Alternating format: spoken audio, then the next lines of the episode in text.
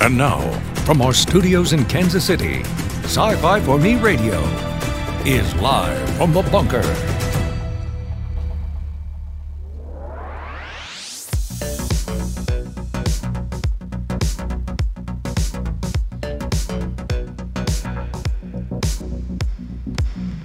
All right, here we go, ladies and gentlemen. We are live from the bunker. My name is Jason Hunt. I am the editor here at Sci Fi for Me. And uh, yes, we were off yesterday. I've been a little under the weather, but uh, getting there, getting there, getting better. Everything's everything's working out. Everything's working out. I'm not dead yet, so you know, just a flesh wound. Good to have all of you here with us. We are live over on Facebook, Odysee, and fa- and uh, and YouTube. And I I don't know I don't know about this uh, being real or not, but just to give people a heads up, I mean we're we're skating the edge of 2,000 subscribers, so we're we're getting right there. But I'm starting to see this thing here. A couple of people have posted this screenshot. I have yet to see this actually in the wild over on YouTube, but apparently some people are starting to say that YouTube is is doing this. Uh, it says this video is popular due to limited creator history. We're limiting the number of viewers subscribe to this channel to help this creator reach a broader audience. So basically, if this is accurate, excuse me, if this is true, then YouTube is limiting the number of people who can see a video in order to expand the audience to see the video. This makes absolutely no sense to me at all. And I don't know if this is real or not, but if it is, um, um, this this is kind of a weird thing. We're available over on podcast platforms as well, and it's part of that whole diversification of of where we put our programming because you put all your eggs in one basket, you could get hammered. Uh, very much like uh, you know consolidating a number of different companies in tech could uh, could draw the ire of the Department of Justice, and that is the subject of our discussion today. And my guests, uh, they've been on the program before. Uh, Cameron Pasha and Paul Dergarabedian. Good afternoon, gentlemen. Thanks very much for being here. Honored to be on. be here. So this, I don't know if this is entirely uh, in everybody's wheelhouse, especially when it concerns like my, we've got Microsoft buying uh, Activision Blizzard last week. Well, at least announcing the deal. This week we've got Sony and Bungie doing essentially the same thing. And the Hollywood Reporter comes up here in the last, oh, when was this? This was January 26th with mm-hmm. this article saying concerns for Hollywood mega deals emerge amid Justice Department posturing. And uh, okay, Justice Department is starting to flex their muscles. This is not this is not something unusual. We've seen this before. And according to this article, you've got a lot of federal antitrust uh, noise being made, a lot of sab- saber rattling. With regard to the the Warner Media Discovery deal, Amazon buying MGM, uh, you've got Take Two out there buying Zynga, and I read here in uh, the New York Post, DirecTV and Dish are back in talks as well. So all of this consolidation and and and and everything coming together as one little company where we have, you know, three companies own everything in the world. Is this are we at the point now where we've we you know, here's the line because I was listening to Richard Hogue talk about it on his channel and he said at some point it feels like the regulators are going to have to sit there and you know they let this one pass they let this one pass they let this one pass. At some point they're going to have to sit there and go okay we got to draw a line here somewhere. Are we getting close to that threshold do you think? You know what i think is very interesting is uh, what you put up there at the beginning about your video being blocked because they want to make it more popular. Right. That kind of reminds me of this, where there is so much technology and so much going on that they're trying to to put a square peg in a round hole, trying to figure out how to regulate things that are still, in a sense, in their infancy. Although merger mergers and media mergers are nothing new, but it does seem like, like like you said, is someday it's going to be three companies, two companies, or one giant company owning everything. And and I guess the concern there is that it, and believe me, I'm no expert on antitrust law. I don't pretend to be. I'm just going from a common sense perspective, and I'll definitely defer to Cameron because he knows, I'm sure, more about this than I do. But it just seems like they're trying to get their hands around what's going on with all these companies, or not all of them, a few of them trying to own everything. Yeah, it's very interesting. Well, and and Dave Dave mentions in the chat back to the Ma AT and T days. I mean, the AT and T breakup yeah. took what 20, 20 some odd years before they finally managed to break that up as a monopoly. And you go yeah. all the way back to Standard Oil, back in the late, you know, in in the turn of the century, you know, the Rockefellers and the and the J.P. Morgans and all of that. And moving forward, you know, you've got in 1948, you had the Paramount decision that broke up the the different studios owning the consent decree, all everything. So this verticalization, up until a few years ago, was considered uh, illegal. I mean, we we shouldn't be allowing this stuff to happen. Now, I'm I'm not one to I'm not a big proponent of over-regulating industry, and I know you know historically, if you look at the differences between Republicans and Democrats, you know, stereotype is Republicans have always been pro-business, and and Democrats regulate things, and and the Clinton Department of Justice went after Microsoft back in 1998 eh, eh, uh, so, you know, the the idea of regulating versus deregulation kind of comes and goes with whichever administration you've got. I mean, Reagan was a big deregulation guy. Does this kind of follow eh, that it's inevitable because there's a Democrat in the White House we're going to get overregulation like this or is this a bipartisan thing where it actually makes sense that we should scrutinize these a little bit more? So, so I'd like to answer that, and it actually links to the the the image that you put up in the beginning. Uh, we're living in 1984 land, right? And just like that image that, that, you, that you presented, which is you know language being used to flip the reality of things. Um, so I have I have a very strong opinion about this, uh, and it's just based on my intuition and being in this business for 20 years, at least on the screenwriter side of things. The, to answer your question about whether it's just Democrats over-regulating or whether it's both sides of the aisle, uh, the answer is both.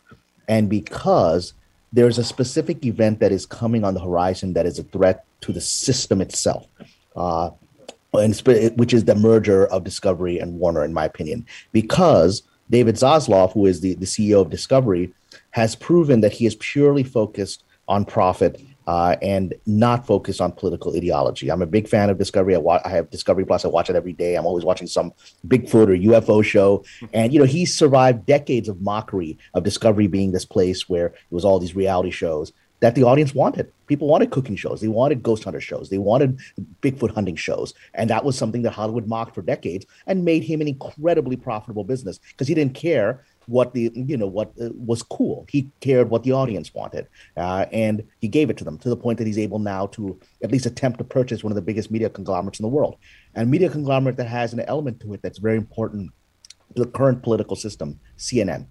Right. So already I'm seeing from working in the industry, I've worked with Warner Brothers several times, Warner Brothers television studios.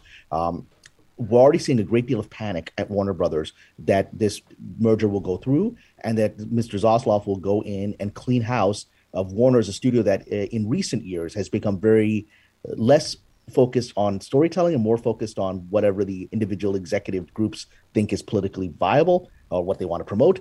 And uh, and so that's something that I think the executives of Warner's are terrified of. I'm seeing people resigning on the television side, uh, movie side. There's a lot of uh, desperate efforts to try to clean up before the, this guy comes in and see whose job is left. But the element uh, that there's only been some rumblings about, but I think is the serious issue why it's gotten to Washington, is that there's already talk now in Hollywood that he's going to do that to CNN. He's going to go in there and say, why did this go from the number one news network to a place where 800,000 people are watching? You know, I mean, yeah. CW does better than that, right? How did that happen, right? And uh, and maybe it's because he would argue, and I think some people would argue as well, that the, that CNN has perhaps lost some credibility as being an objective place of journalism, uh, and in the last few years, and as a result, I think Mr. Zaslav will go, okay, if that's the reason people aren't watching, maybe we should pull off some of this political slant and go back to actually critical analysis of both parties and and and everything that's happening in the news and actually reporting things and not pretending certain things aren't ha- happening because it's very uncomfortable for executives inside the CNN structure. So CNN, however, represents the uh, the mouthpiece of the entire political structure of the United States government right now, in my opinion, uh, and that that includes both Democrats and Republicans. So you got somebody coming in whose entire goal is audience oriented, profit oriented, and he could potentially go against a network that is being used, in my view, very much like 1984, the Ministry of Truth at this point, which I think is tragic because that's not what Ted Turner wanted it to be, yeah. right? But I think in the last couple of years, we've seen it become something that's really quite shocking. Uh, and so I think that's the issue that is underlying because you know politicians never say aloud what the real issue is for them. But seeing the rumblings inside of hollywood that people are afraid at warner brothers and i'm hearing the people at cnn are afraid for their jobs. Um, that's mr one man whose entire goal i mean i don't know what mr zaslav's politics are. I, I couldn't care less. And his philosophy is i don't care either. I, I don't care what my audience's politics are. I just want to give them what they want. And uh, that's going to be shaking up an industry that sees itself as the arbiter of information and of truth and uh, that's a flip of of power from from the power structure to the actual community. And we're seeing efforts like what they're doing to you on YouTube, allegedly with this video, like you know you're so popular, we're not going to let people see it. Right. That's a up up down decision. Cameron, you, you, up you down. bring up a really interesting point because you know you could look at this and you're talking about the political side of it, which is absolutely very important and very interesting and adds a different layer to this. Mm-hmm. And then you have something where it's like on the other side of that might be you have one entity buying up an entire library of content. Let's say it's Amazon wants MGM. So I think it's interesting uh, to try and parse out what what are the antitrust situations that are detrimental, let's say, to consumers or society at large, and which are not. In other words, is it just better for me if I have a one-stop shop? If some entity, if I'm just the a, a typical consumer, do I care? I mean, that's the thing. And and it's not for me to care, although you may if your prices go up, if there's a monopoly, if you can only go to one uh, streaming service to get everything. I think it really comes down to the idea of competition and the fact that if one entity is allowed to become so big, just gobble up everything. And you, uh, Jason, you mentioned the the, Ma, the breakup of the Bell system or Ma Bell. I, I remember that way back in the day. Yeah, right? That's a classic example and now look where we, where we are now with how many cell phone companies and yeah. and all that. But yeah, it's it's it's incredibly interesting. Do you, do you both think that uh, perhaps the the pandemic accelerated all this, or was this inevitable? This was all, these types of things were going to happen anyway. I have to wonder how much the streaming technology factors into all of this because mm-hmm. you're essentially if you go back and look at the Paramount decision of 48, the the idea of, you know, the studios make it and they control all of the pathways of distribution out to the public. And you know, they own the theaters, they own the distribution companies, they you know, all of this. Now we're essentially at the same place. You've got yeah. the movie studios generate the content and now they have a streaming channel or they've got some pathway to get it to the audience that bypasses anything else. So if you want to see a Disney movie, you have to watch Disney Plus, which costs you yeah. money. And there's not, I think there's a, a, a, less of a free market in play. Yeah, they're they're competing against each other, and so you're going to be, uh, you know, prices will be affected that way. But if I want to watch Disney, I'm not going to get it on Paramount Plus. You know, so it does right. seem like there's a little bit of a monopolization on that vertical again that you know perhaps the, the pandemic accelerated a lot of this stuff. I mean now we've got paramount plus announcing they're going to go into another what 15 markets here in the next few months. Yeah. disney plus is exploding. So it seems like part of this could be pandemic accelerated but it feels also like this this was inevitable as soon as streaming became a thing and that became the focus of every studio right and I know Cameron, you've addressed some of this with with Bob Chapek, and the focus being uh, so much on Disney Plus, and we had what you know what happened with Warner Brothers doing all that day and date stuff to try to get you know HBO Max off the ground. Is the focus supposed to be there? Should it be there, or or is that or is that going to end up shooting themselves in the foot in the long run? Well, I, I, think you've hit a very profound issue with regard to streaming because it, it, it is a thing that I remember 15 was it 15 years ago? It was 10 years ago at least when we had that last writers guild strike right? When they were talking about how broadband was coming. That's what we called it right? Yeah. and at the time people didn't say ah, there's no broadband you know and, and and now streaming has become netflix ended up becoming the dominant player and changed the economics of, of television and all that for, for writers. And so we're living in a very different world that even a lot of people declined to see coming and it still came as a train right so and i think the events of the last two years have been a catalyst to everything that's happening in the world. I think everything all the changes that were being suppressed. It's like the you know it's like that boiler that's about to blow. It just blew it open. Um, but I do think we are in a place where a lot where streaming is going to have to consolidate in this way. That look what happened with with cable. You know, we all got cable, we got satellite, and we got all these different channels. And I paid a couple of hundred dollars a month for all these different channels on satellite and dish TV and whatever. Yeah it, it looks like it's getting the same place. If I want to watch all these different things, I gotta pay, you know, ten bucks here, six bucks there, four bucks there. End up having a new satellite, you know, thing where I ended up paying hundred bucks a month just to get all these different streaming channels. Mm-hmm. I don't want all these streaming different uh, streaming channels. I and I've got right now, I've got Netflix, I've got Disney Plus, uh, I've got Apple, but I don't think I ever watch anything on Apple. that's it, right? I haven't felt any desire to get HBO Max.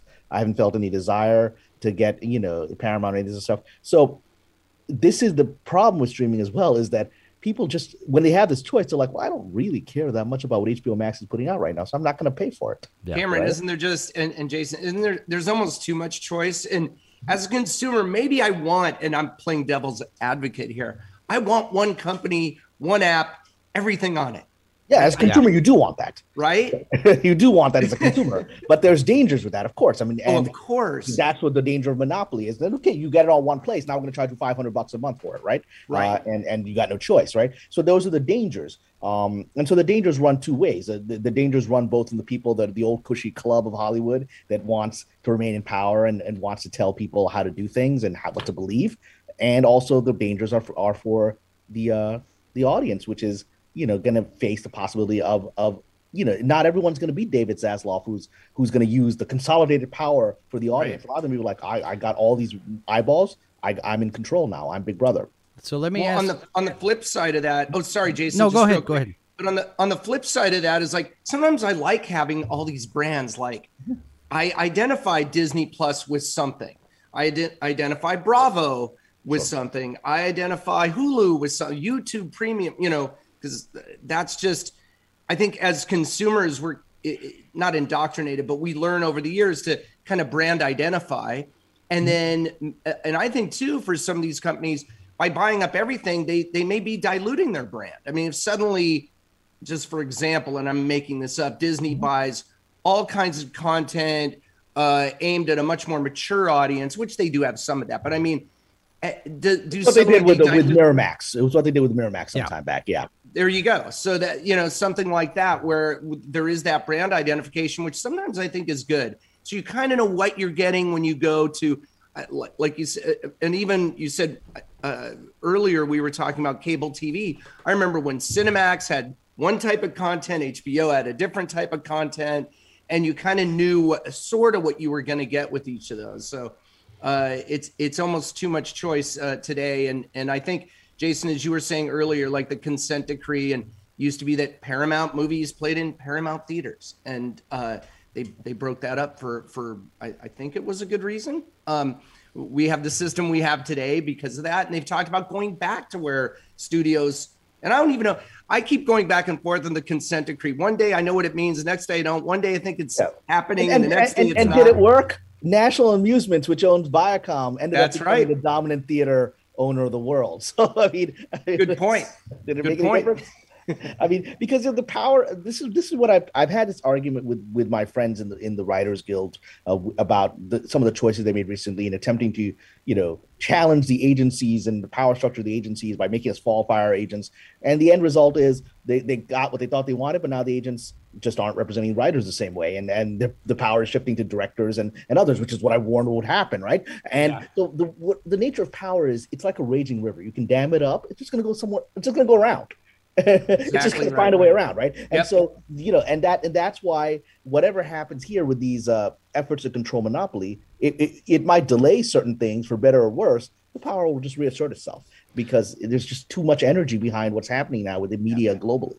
Yep. So, um, so let me ask this, and, and I know uh, we've apparently hit a snag on our internet, but I'm I'm recording this, so I'm going to go ahead and, and keep going here because it, it keeps okay. trying to reconnect.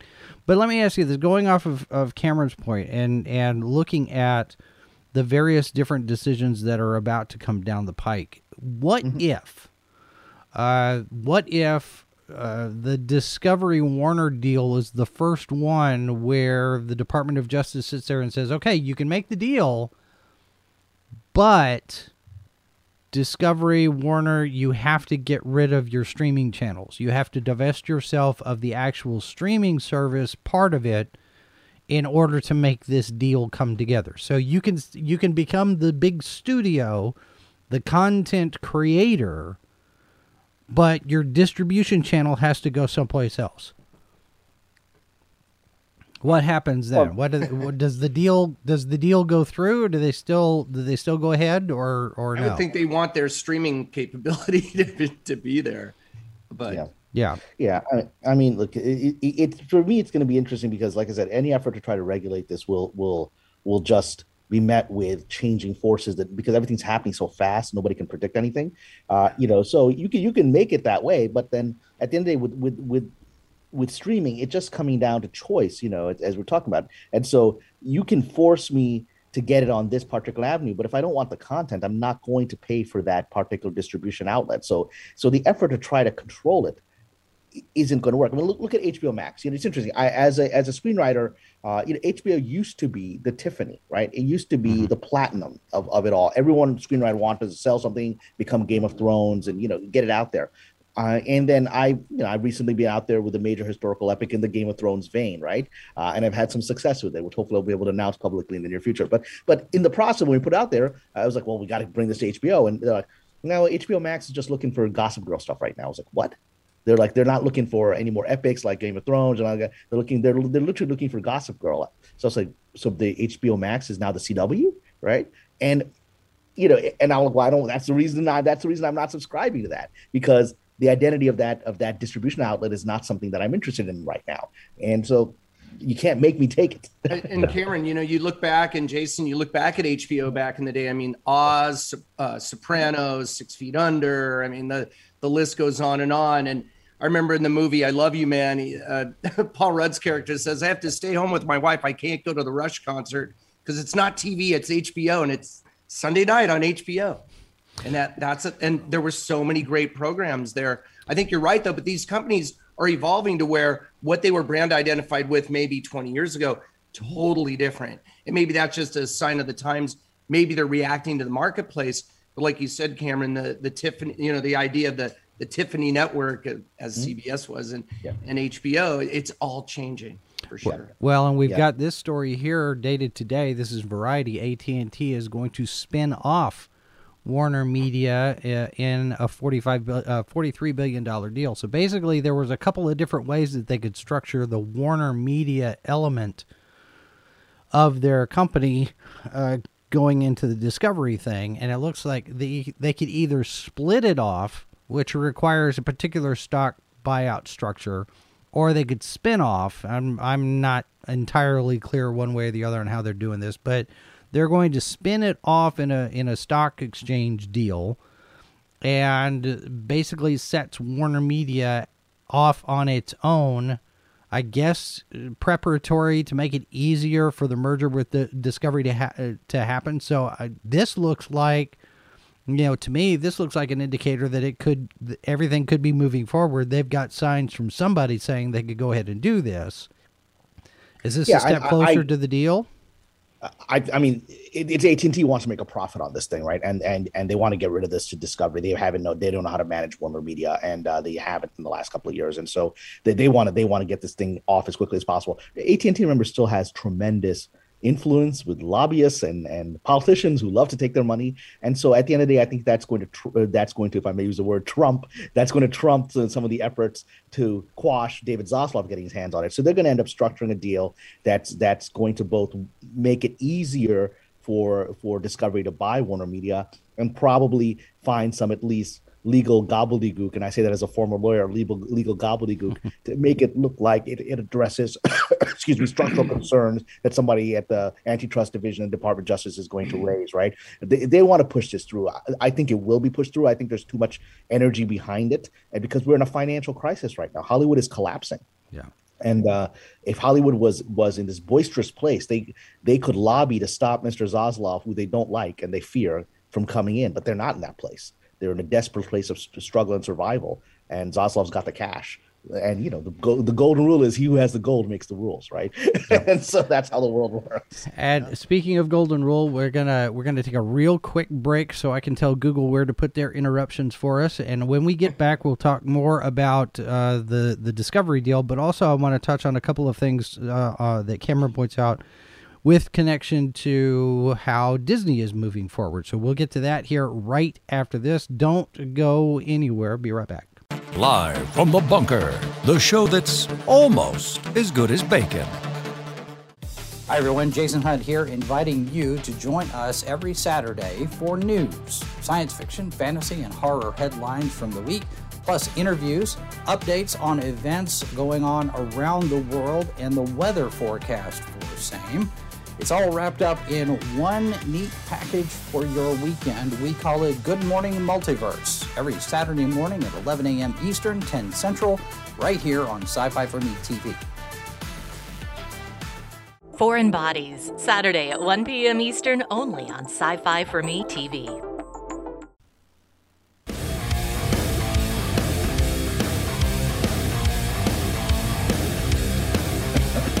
Too many buttons, too many buttons. Back live from the bunker, Jason Hunt here, along with Paul Good, Paul Dergarabedian and Cameron Pasha. Paul is a senior media analyst at ComScore, and Cameron is a writer, producer, and as he says, former lawyer. Cameron, what was your what was your area of practice when you were when you were in law? Well, I was only in law for about uh, 18 months before I sold my first script. And I was like, see all later, suckers. But I, I, I, was training to be a litigator. I was actually at a very, very good litigation firm that if I wanted to be a lawyer, I would have remained at Paul Weiss, uh, Paul Weiss, Rifkind, Wharton, Garrison, which is a big, big, big, big shot uh, litigation firm in uh, New York. And one of the reasons I liked them was they were also very deeply embedded in the in entertainment media industry in New York City. They represent a lot of Broadway stuff, a lot of indie films, uh, and if I wanted to be a lawyer, it's still one of the best places in the world to work. So. Cameron, if I ever get in trouble, I want you to be my litigator. I want you to represent me. Oh, that I let my I let my license expire a long time ago. Don't want it. I still want you because you could, you know, you got it, man. well, I certainly know how to make an argument, even if the argument is wrong. I know how to make it. I like it. It's what you trained at in law school. You know how to use words to make your argument and convince people, even if you don't know what you're talking about. But it's I love it. That's what lawyers do, right? yeah. it's the adversarial system, and you know it's probably probably the best thing we got, even, though, even with all of its flaws. So yeah. so be it. Yeah. Mazers points out that I'm done telling Google off about those interruptions. Such language the world over has not seen. I I actually haven't had any conversations with Google. I just managed to decide. I, I decided to uh, use use the system against itself. I guess so. That's uh, that's I'm I'm I'm very slowly learning to adapt to use uh, to use all of Google's tools uh, in defiance of Google, I guess you could say. So, uh, okay, so the Paul, let me let me ask you this because ComScore looks at a number of different distribution channels and performance and statistics and all of that. How do yes. you how do you think the the Department of Justice dropping the hammer on some of these deals. If you look at Sony buying Bungie, for example, and and they're looking at it, and the analysis that I've seen so far has talked about they're they're not looking so much at Sony buying the content that Bungie creates so much as it's the infrastructure. It's the it's the type of technology they've got, the creative people that are there You have uh, a lot of uh, shift in focus now because Sony is sitting there going, "Hey, we've got a TV studio, we got a film studio, we got a music uh, a music label, and this could open up Bungie to this whole new world of IP."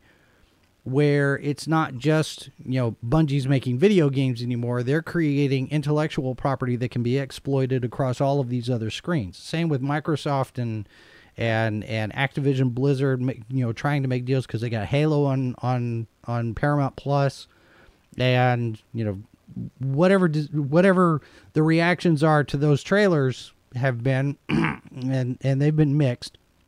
But you've got this almost an inevitable push for this integration across all of these different kinds of screens for the content. Yeah. So it's not just we're not just playing a video game. This is a video game that can also be a movie, can also be a TV show, yeah. can also be podcasts. What would if the Department of Justice comes in and says ixnay on the deal way? What what do we what do what does that do to the the consolidation or the conglomeration of, of various different distribution channels do you think well that's really interesting because one of the things that it, that everyone's trying to do and that comscore does is cross platform measurement right we have all these screens and and uh, they're all interconnected and interrelated and especially for ad buying and for sales uh, all these companies that do that want to know how does everything relate instead of everything being in a silo like here here's the tv side here's the streaming, here's the movie theater, here's video gaming, here's music, but they're all somehow interrelated.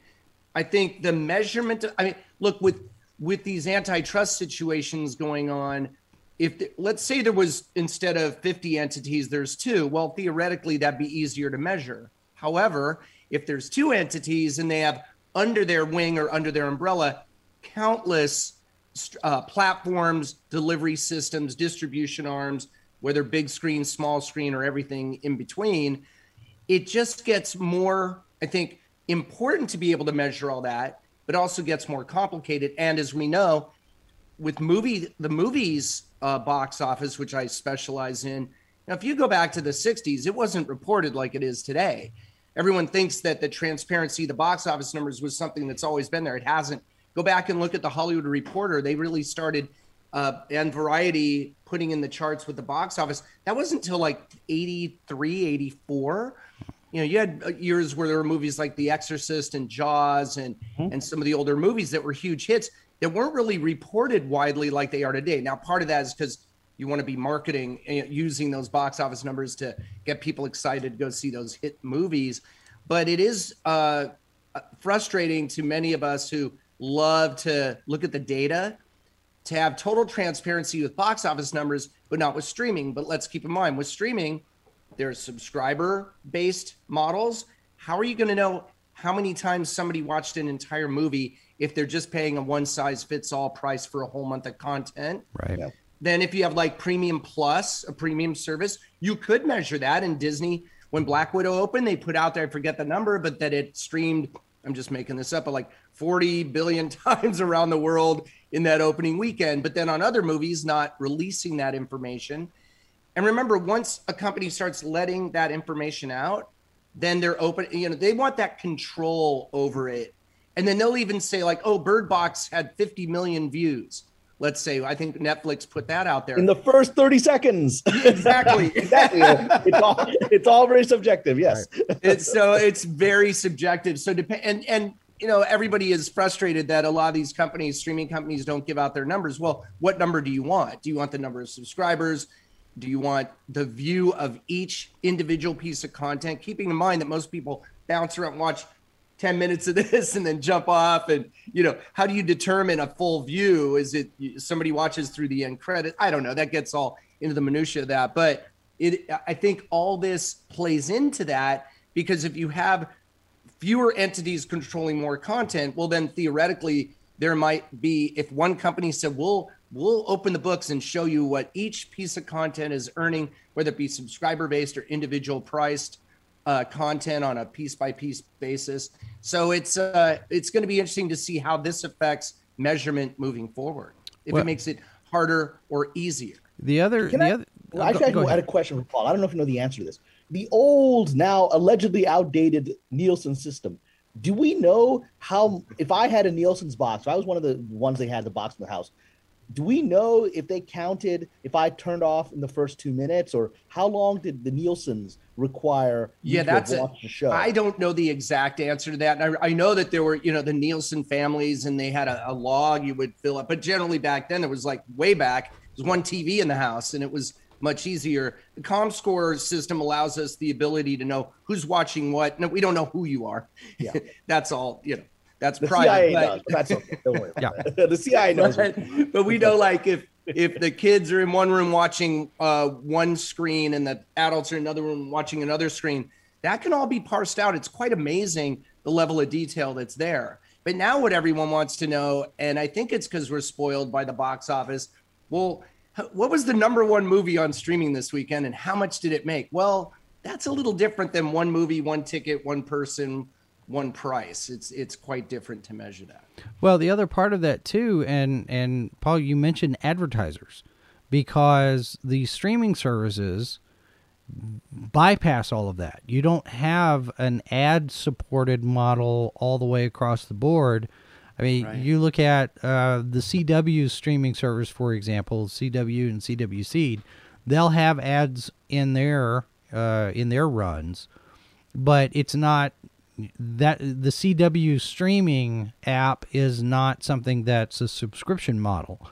And so you have those uh, those advertisers, you know, the the ad the advertisers themselves and the ad agencies who are going to be kind of left out in the cold on all of this because you know what are your options? Are, are you gonna are you going to maybe uh, well okay let me let me throw this out let's say disney decides to do a premium plus release for uh, doctor strange 2 and we're going to offer it instead of $30 we're going to offer it for $15 sponsored by ford.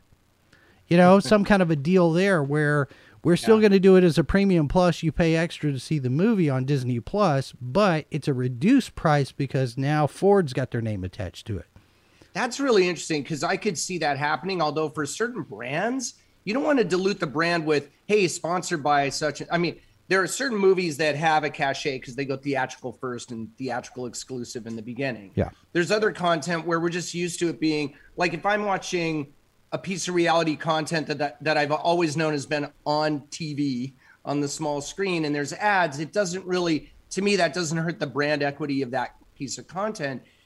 And even with, with some of the movies that were shifted, let's say to HBO Max, day and date theatrical films, for some that in because those films that did that, uh, especially in you know when the COVID when COVID started, and HBO Max did that in reaction to, or you know, the parent company did that in reaction to the pandemic. It seemed to dilute the brands of some of those films. Now, Dune was an interesting example because it did 41 million its opening weekend in theaters, but it was available at home. But Denis Villeneuve's brand and that epic nature of that movie, I don't think it diminished that film. Mm-hmm. But I think for filmmakers too, and Cameron could speak more to this. If you're nothing against small screen, because small screen con- content is some of the best out there. But if you're setting out to create a theatrical feature, and then that movie is suddenly shifted to the small screen, that changes how it's perceived, in, in my opinion. Yeah. Yeah. you know and and from the filmmaker's point of view i think people still directors filmmakers they want to see their stuff on the big screen because despite the argument that well now people have you know 60 inch television sets that look like a small movie screen anyway in their house but that's not what the theatrical experience is about. It's not about the size of the screen. You don't need to have an imax size screen.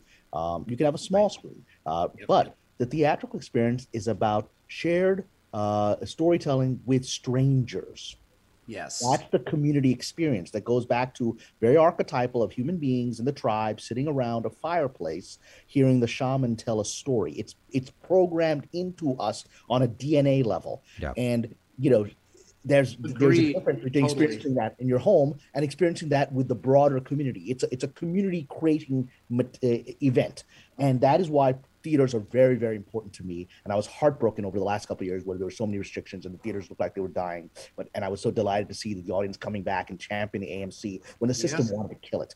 And why? I mean, people have been asked: Is they, they Hollywood tried to dismiss the people supporting AMC and buying the stock as oh, just a bunch of day traders and, and idiots watching you know Fox News who, who think they can make a quick buck. That's what it what, what it was. It was people didn't know why they were doing it. They were doing it because of this communal uh, shared communal experience with strangers. So that's never going to die. It's never going to die because it, the human soul requires it.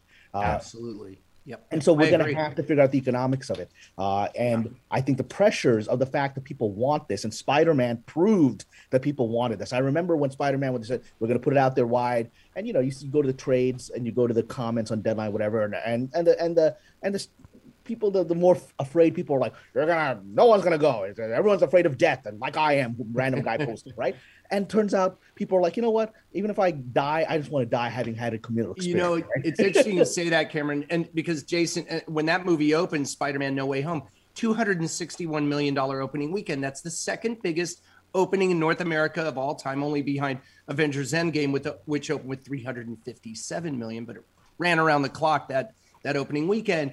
But it is true, I think, and we're looking right now. We're sort of in a very quiet corridor at the box office I mean, this past weekend, all the films in the marketplace earned 36 million combined.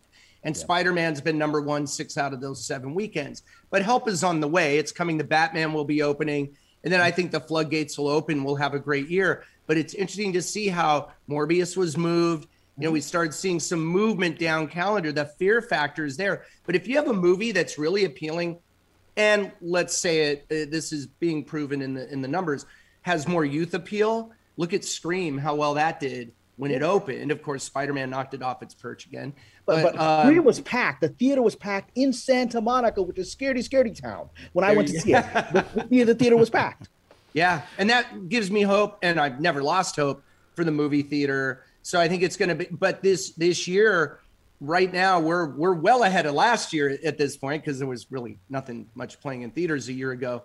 But I think we will have a really good year. But right now, it sometimes I feel like the Maytag uh, repair person because it's quiet right now. But that that's all going to change, and suddenly we're going to be off to the races. It'll be nice though when studios really do are, and are able to commit to that full year release calendar because right now it's the the brand new releases are few and far between, and if we have them, they're not necessarily appealing to a to a wide enough audience to or broad enough audience to to bring in those dollars. But don't give up on the movie theater just because we have a few weeks that are down. And that's the other thing. Often in our world, it, you know, whatever is happening in that moment, that becomes the new shift, the new paradigm.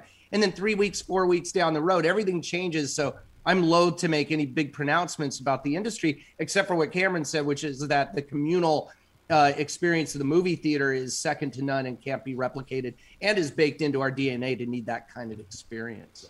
Well, and I, I, think the other thing too, and we talked about this, uh, Paul, when we talked about uh, you know Spider Man, the fact that Sony doesn't have a streaming service. What if? Yeah. Uh, what if one of the benefits of getting Bungie and getting into that because Sony does have the PlayStation Network and they've got that, but there's yeah. not uh, that they're looking at infrastructure. What if Sony decides they're going to step out and instead of creating a streaming service, they're going to make their movies available streaming through the PlayStation Network instead. Maybe what if the PlayStation Network becomes their their well, Netflix? Then filmmakers better bake that into their deals if they don't want their movies showing up on the small screen, or at least uh, theatrical first, and then. You know, I don't think filmmakers mind if if their movies, and I can't. I'm not a filmmaker. Cameron is. I'll let him speak to this, but if you're if you're intending to make a theatrical film, you want it, I think, now in your deal that at least there'll be a theatrical window uh, in the beginning, at least, I don't know, 17 days or more. Because otherwise, if you give up that right, and like you said, suddenly Sony or, or any studio has a streaming service that, that is available to show this content, you want to make sure this is not only are the laws changing, look at the antitrust stuff we're talking about, but also individual deals and lit. Uh, and again, Cameron's a, a former attorney, or uh, maybe you're always an attorney when you when you've studied. Oh, please don't say that. but uh, but that's going to have to be all these uh, technological changes plus uh, the the content and how that's being presented creates a real opportunity, I think, to beef up the language in contracts because things that heretofore, I, I think, with the the Scarlett Johansson situation with Black Widow, clearly that wasn't baked into the deal that they had to go theatrical first with that movie. Now you're going to see that happening. So, but I think also with Spider Man, the fact that Sony didn't have a streaming service available was actually a good thing for the filmmakers because if they didn't have a way to, although I don't think they would have gone that route with that movie, but it's something to consider Yeah. that could happen in the future. Yeah, I mean, I think the events around Scarlett Johansson's lawsuit, which I predicted would be rapidly settled, and it was rapidly settled. You know, there's a lot of interesting stories on the internet uh, about whether there was a whole conspiracy or scheme behind that. I have my, I intend to be a conspiracy theorist. I think Hollywood is all a conspiracy, but I will just talk on the level of the surface level events of that. And the surface level of events of that was that it certainly reminded everyone in Hollywood that you need to address these things in contracts, right? Uh, and uh, and you know, you needed someone at the caliber of Scarlett Johansson, who's who's uh, the number one or, or amongst the very top three actresses in terms of money making ability in Hollywood right now. Uh, if they don't have that in their contract and that can lead to disputes, then that's a that's a lesson learned for the entire industry. Uh, and I I just think that's going to be you know I, lower level actors, small indie film, small horror film. They probably won't have the leverage to get that in there, but it's going to become more and more commonplace. Uh, but at the same time, theater's not going anywhere, and so it's just going to be an addendum to that. And you know they're going to make there's still, actors, big actors, are still going to make a lot of their bonus out of the theater. Yeah. Now, Cameron, you've you've mentioned uh, because you've got over on your Patreon, you've got an article that somebody has has given you some information about language internal to Disney, talking about, and we've seen this now with Chapek and Susan Arnold and some of the different new executives that are coming into the Disney thing, and and Chapek's memo. We talked about that, and and this, we're not going to fight the audience anymore. We're not going to insult the fans, whatnot. And it seems like if we're going to do business and we're in the business of making money, we should have people who have business acumen at the head of the company. Mm-hmm. And then you turn around, you look at government agencies mm-hmm. and the whole antitrust and and the scrutiny that the the government officials have towards big tech, entertainment media, and all you know, healthcare. I mean, what whatever topic you want to do, you mm-hmm. have these suits who decide that they want to know better, or they they knew no better, and they're going to regulate all of this. How much potential harm could be done by bureaucrats who don't really understand what it is they're trying to regulate. They don't understand the industry, they don't understand media, they don't understand gaming, they don't understand technology, and yet they want to cuz you know, one size fits all. We're going to hit every I have a hammer and every problem is a nail. And it doesn't matter if it's a different size nail, I'm just to we're just going to pound it until it's flat. Does Well, that does that factor into this? Well, I, I think that the last 18 months has proven that uh, government officials often don't understand the things that they're seeking to regulate, right? Uh, and uh, and sort of and the funny thing is, a lot of my Hollywood liberal friends are like, "Man, I've kind of become conservative about government interference in people's day-to-day lives." Uh, damn you! the events of the last 18 months, you've made me a Republican, right? And so, I mean, I think I think we're seeing that the historical critique of bureaucracy and of, of disconnected leadership uh, of people trying to manage things that they do not understand has fairness to that critique. I think we're now seeing that on a national, perhaps global scale. Uh, and as a result of that, we're seeing people resisting it.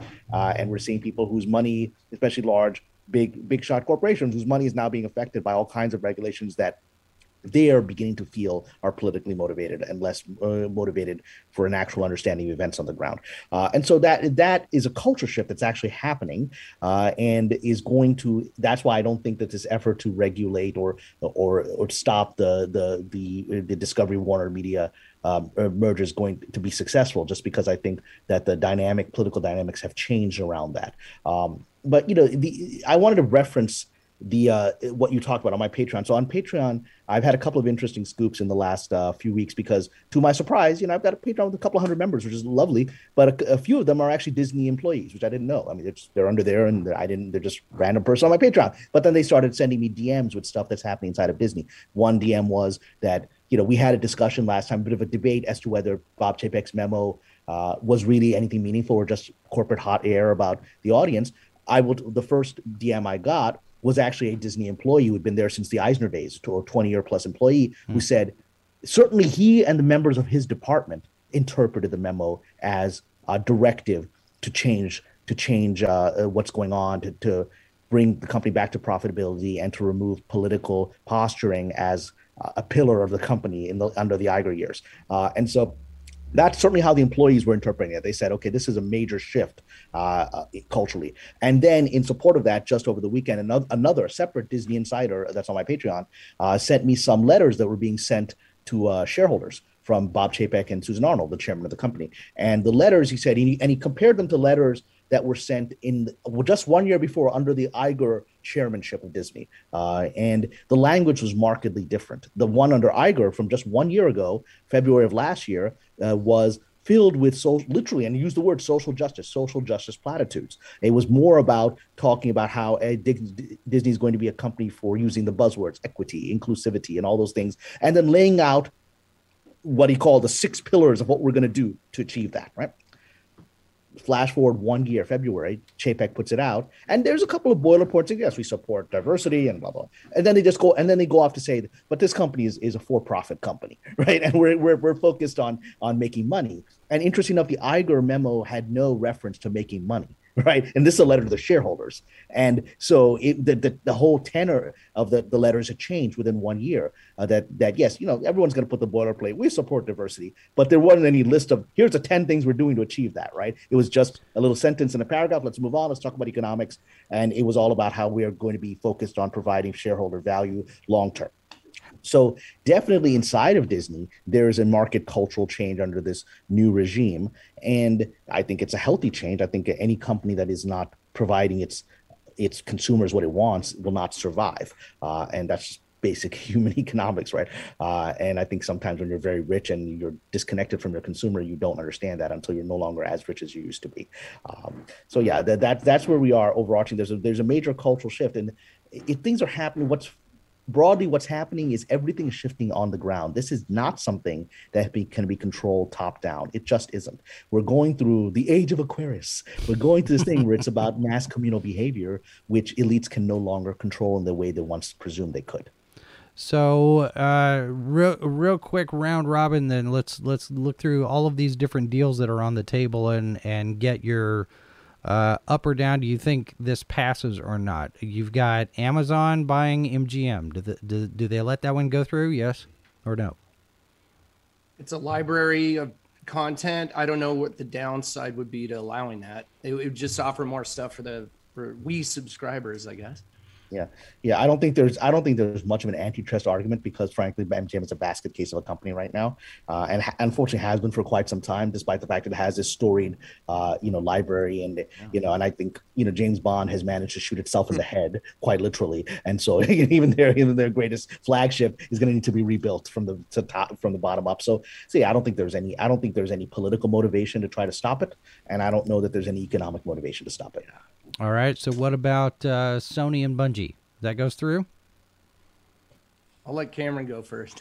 I mean, I don't know enough about the Bungie deal, so uh, I don't either. so I, I, I, can't comment on that. Uh, you know, I'd have to look into that. I don't want to make up stuff. I often do yeah. make up stuff, but I don't want to do that here. Me too. I'm not going to do it. Well, and then we've got Microsoft buying Activision Blizzard. Everybody, the general consensus seems to be that that's going to go through uh, even though yeah. that there are still some some lawsuits in California that are going to have to be dealt with.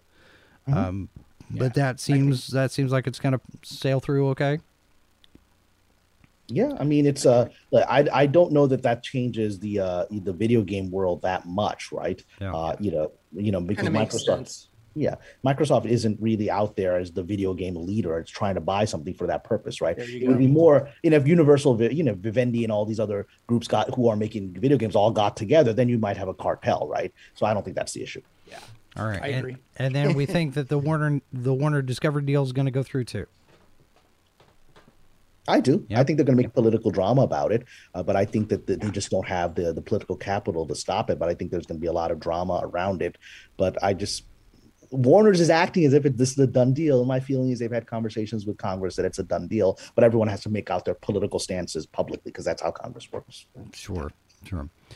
All right. Well, we will leave the discussion there, and uh, let me. Uh, That was go a ahead and- quick hour. It Jason. was. It it always it always just goes. I didn't think like I had that. an hour, but I made an hour for you guys. All right, and we, So appreciate, we appreciate it. that, and and I'd love to come on. I think you have a channel too. I'd love to come on at some point. Or I you have a- do. have- Uh, many screens, big picture is my. Uh, well, it was a podcast. We're retooling it as a video. Oh. Uh, I'm gonna and then you're going to get the video. YouTube warning. It's too popular. it's in your best interest that we don't let people see this. But Jason, we the three of us can't merge because then it'd be Yeah, there a you monopoly. go. There you go. All right. I'm always I, I, I'm always a low key figure. I'm an independent contractor. It's my nature. That's why I couldn't be a lawyer. I just I'm, Uh, I'm, too, I'm too out there on my own. I love it. I would love to have you on the show and Jason as well. It'd be awesome. I'd be happy to. Yeah. So the mini screens, big picture podcast video. Uh, this is being retooled, but you can find it right now on Apple Podcast. Cameron Pasha over on Patreon, where you can find uh, his material, and we will put the links to all of this in our show notes, so all of you can uh, find them. And Paul's also on Twitter. Cameron is not. No, I was booted. I was booted off Twitter, and that's actually God protecting me because you know it's, it's not good for anyone who is a, in the industry to actually be on Twitter. Right. You know, nothing good comes from it.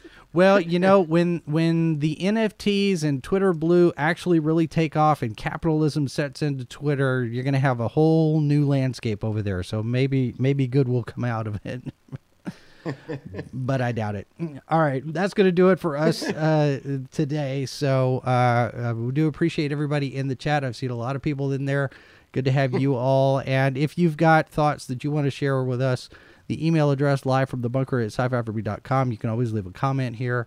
And uh, feel free to share uh, this or any of the other videos. If you're new to the channel, we do invite you to subscribe, have your notifications turned on, and we will do this again probably tomorrow, assuming that I'm still alive. And uh, you can uh, check out any of the rest of the videos that we've got here in the meantime. Go check out Cameron's Patreon and and Paul's podcast, and we will do this again. Remember, folks, there are four lights. This has been a presentation of Sci Fi for Me Radio. Copyright 2022 by Flaming Dog Media, LLC.